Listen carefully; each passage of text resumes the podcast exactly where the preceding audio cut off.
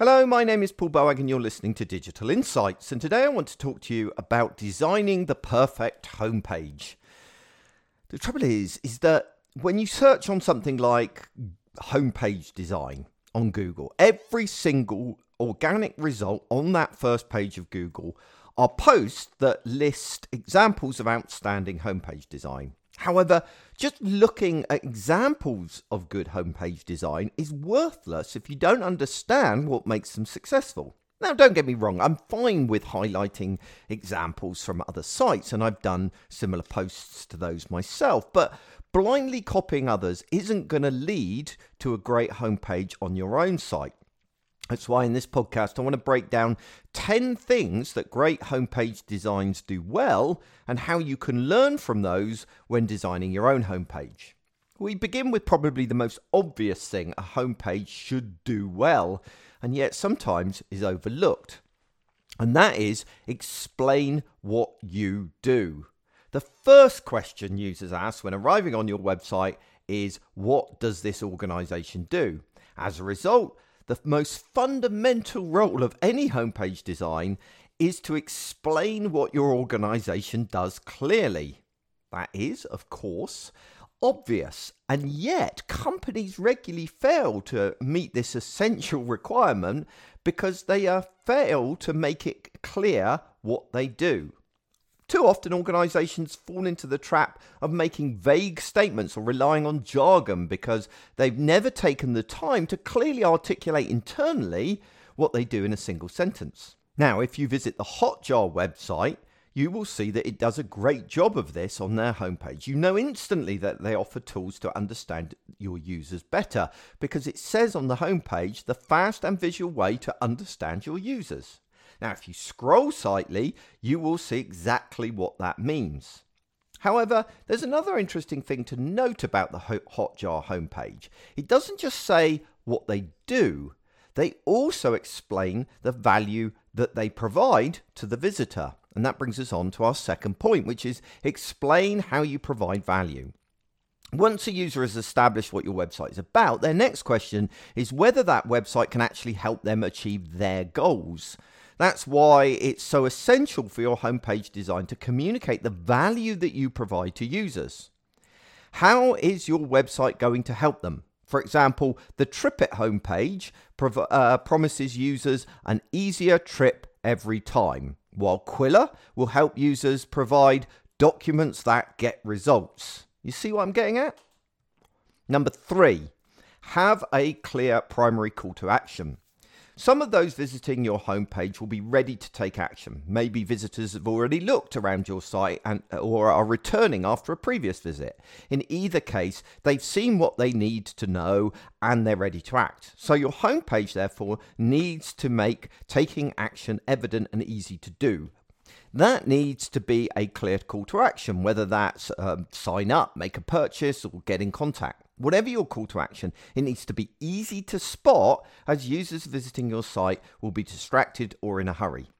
Of course, not every user will be instantly ready to take action, and that brings us on to point number four, which is have a secondary call to action.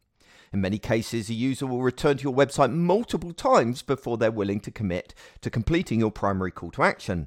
And in such cases, your homepage design could probably benefit from a secondary uh, call to action like signing up for a newsletter, because that's a superb way of opening up a regular line of communication, ensuring that the user doesn't forget you when they're ready to take action. For example, I encourage users to sign up to my newsletter so that when people are ready to employ a user experience and conversion rate optimization specialist, I'm more likely to be front and center in their minds. Of course, we still have to convince users to complete those secondary calls to action. That brings us on to number five address common objections. Whatever you're trying to persuade users to do on your homepage, people will have reasons why they don't want to do it even signing up for a newsletter brings up concerns about security, spam, and privacy. That's, uh, these are all concerns that need addressing if your homepage hopes to encourage people to take action. A good homepage design should address immediate concerns relating to calls to action on your homepage itself and provide easy access to more general objections about your products or services. However, homepage design doesn't just need the right messaging or calls to action, it also needs to project the right feeling, which is our sixth point. According to a study published by the Journal of Behavior and Information Technology, users typically form an impression of a website in under 50 milliseconds. That is a blink of an eye. And interestingly, that opinion doesn't tend to change massively even after extended viewing. That means that first impressions on your homepage really matter. A website needs to elicit the right emotional response at a glance if it's going to be compelling and project the right impression of your company. Of course, emotional response to design is subjective, and so it's crucial to test the look and feel of your homepage with real users. The designer's opinion or even the client's opinion is not going to be enough. Okay, so we now come to point number seven signpost your critical content. Although homepage design should initially seek to give an overview of what your organization offers, that's not its only role. Another primary job is to guide a user to any additional information they require. In other words, it should signpost to other critical content found further or deeper in the site. Actually, the UK government website does an excellent job at this action because they don't need to sell the government. Its primary role is one of signposting, and they do that incredibly well um, especially when you're trying to complete common or everyday tasks. Unfortunately, what internal stakeholders consider to be critical content is not always in line with what users think, and that brings us on to point number eight, which is remove distractions from your homepage. A homepage design can quickly become a mess of links and promotions as internal stakeholders compete for real estate. Effective homepage design resists the temptation to add more and more content, instead, focusing on top tasks and critical content. Of course, that's easier to say than do. One approach is to run a user attention point exercise with stakeholders to help them prioritize homepage content and avoid distracting users with secondary material. Another technique that will help is to ensure that your homepage has a strong visual hierarchy. And that brings us on to our ninth point, which is to create a strong visual hierarchy.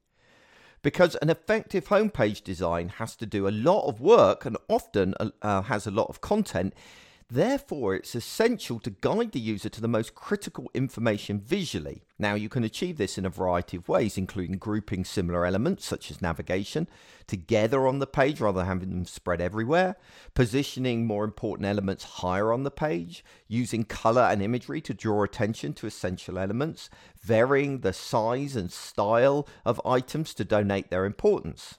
Of course, that requires organizational agreement about and making the hard decisions about what's essential and what not is not, something many organizations are often unwilling to do. However, it's impossible not to, to prioritize a design. For example, something as simple as an alphabetical list favors items at the top of the list. Equally, items higher on a page receive more attention. Now, in the age of mobile, where you have a single column um, uh, layout typically, no homepage design can avoid prioriti- uh, prioritizing stuff. So you must prioritize the right elements. You can't avoid this conversation. Nevertheless, I accept that prioritization of homepage elements can be challenging, especially when you're trying to reach a diverse audience with many different needs. In such cases, personalization can help, and that's our final point. People often perceive personalization as the kind offered by Amazon. Personalization requires the user to be logged in. However, that's not the only option. There's a plethora of personalization options when designing a homepage. These include, but not limited to, personalization based on referral source, using location, related to the time of day, whether someone is a new or returning visitor. To improve the effectiveness of a homepage design, personalize it wherever possible. The more specific your homepage content can be, the more compelling and useful it will become.